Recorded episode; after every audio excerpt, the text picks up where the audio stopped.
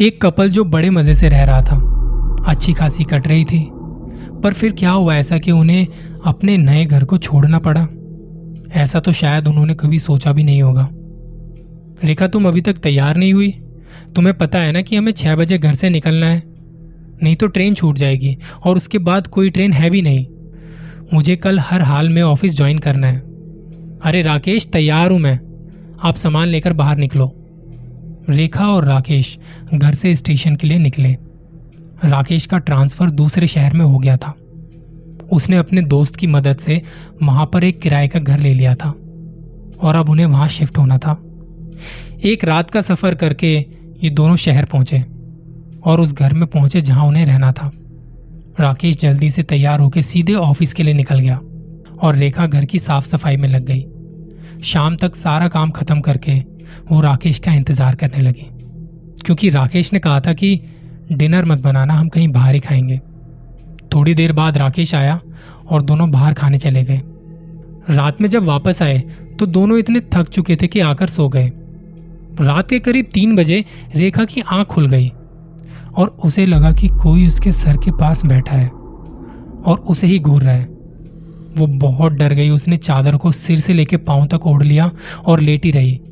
उसे पता नहीं चला वो कब कब में सो गई। सुबह उठी और रात वाली घटना के बारे में सोचने लगी। उसने सोचा कि राकेश को बताए, लेकिन फिर ये सोचकर चुप हो गई कि शायद ये उसका वहम हो। उसने जल्दी से नाश्ता तैयार किया और राकेश को उठाया। राकेश तैयार होकर सीधे ऑफ़िस के लिए निकल गया और रेखा घर के कामों में व्यस्त हो गई। सारा काम खत्म करके वो बालकोनी में कुर्सी पर बैठी अखबार पढ़ रही थी। तभी उसने सामने वाले घर में देखा एक औरत जो उसे घूर रही थी। रेखा को उसका घूरना अजीब लगा। वो कमरे के अंदर आ गई।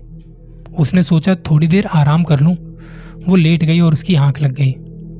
उसे ऐसा महसूस हुआ कि कोई उसके सामने खड़ा है। वो एकदम से उठी और डर के कारण इधर उधर देखने लगी। वो बहुत डर गई और बालकोनी में आकर बैठ गई। उसने देखा कि वो औरत जो उसे घूर रही थी, अभी तक वहीं खड़ी है।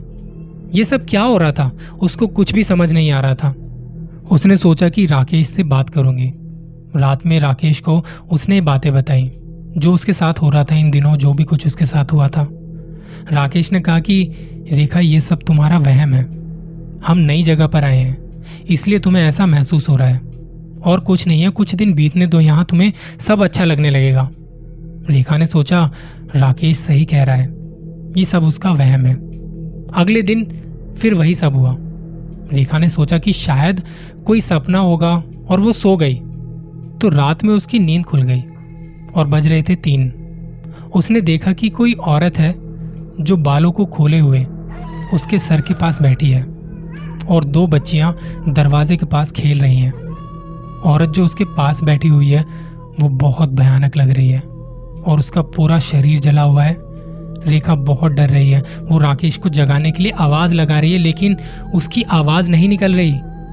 कुछ समय बाद वो औरत वहाँ से चली गई और दोनों बच्चियाँ भी गायब हो गई। उसने राकेश को जगाया और पूरी बात बताई। राकेश को भी लगने लगा था कि शायद रेखा जो भी कह रही है, हो सकता है वो सच हो। अगले दिन राकेश की छुट्टी थी और वो घर पर ही था। रेखा किचन में काम कर रही थी कि अचानक उसे राकेश की आवाज़ सुनाई दी। उसे लगा कि वो फ़ोन पर बात कर रहा है। लेकिन उसका फ़ोन तो यहाँ है। तो वो किससे बात कर रहा है? ये सोचकर राकेश के कमरे की तरफ़ जाने लगी। वहाँ उसने जो देखा कि राकेश खुद से ही बातें कर रहा था। कि मैं यहाँ से नहीं जाऊँगा। और फिर ये बोलकर ज़ोर से हंस रहा था, हा हा हा हा कि तुमको तो मैं यहाँ से लेकर ही जाऊँगा। राकेश का मुँह बहुत भयानक लग रहा था कि जैसे उसे किसी ने जला दिया हो। ये सब देखकर रेखा की चीख निकल गई और राकेश ने उसे देख लिया। वो उसे पकड़ने के लिए दौड़ा तभी रेखा ने कमरे का दरवाज़ा बंद कर दिया और बाहर मदद के लिए भागी। उसे आसपास कोई दिख नहीं रहा था। वो दौड़कर उसी घर में चली गई, जहाँ पे उसने उस औरत को देखा था, जो उसे घूर रही थी। उसने उस औरत को शुरू से लेकर अब तक की सारी बातें बताई और राकेश के साथ हुआ जो भी था, वो उसे बताने लगी। उस औरत ने कहा कि, तुम लोग गलत घर में आ गए हो।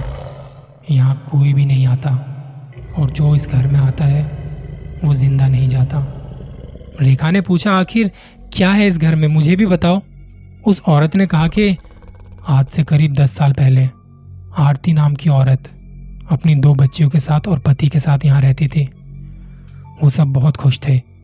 एक दिन आरती की बड़ी बेटी की तबीयत खराब हो गई। उन्होंने उसे डॉक्टर को दिखाया। सब जाँच हुई तो उससे पता चला कि उसकी बेटी को ब्लड कैंसर है।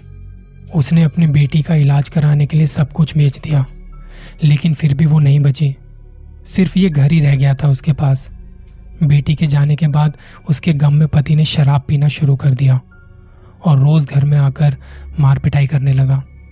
एक दिन उसके पति ने उससे घर के कागज़ मांगे।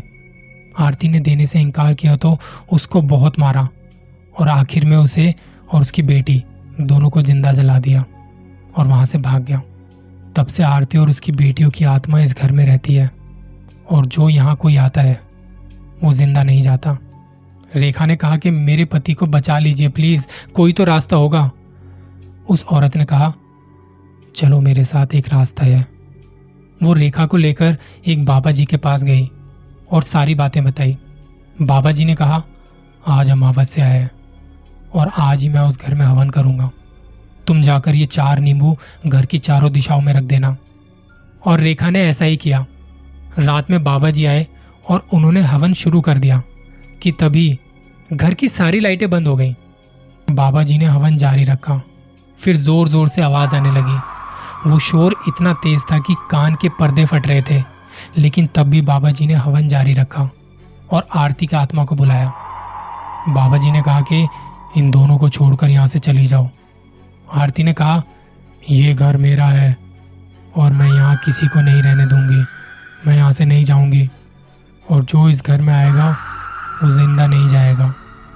बाबा जी ने कहा, तुम सीधी तरह से छोड़ दो। उसने कहा, नहीं और राकेश को ज़मीन पर पटक दिया और वो बेहोश हो गया। फिर वो रेखा की तरफ़ मुड़ी। तभी बाबा जी ने उस पर और उसकी बेटियों पर भस्म फेंक दी।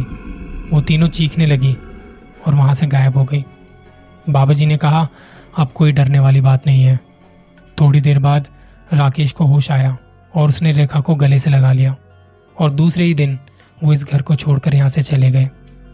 किसी भी नए घर में शिफ्ट होने से पहले उसकी जाँच पड़ताल ज़रूर कर लें। कहीं वहाँ कोई है तो नहीं जो आपका इंतज़ार कर रहा है। अपना ख्याल रखिएगा।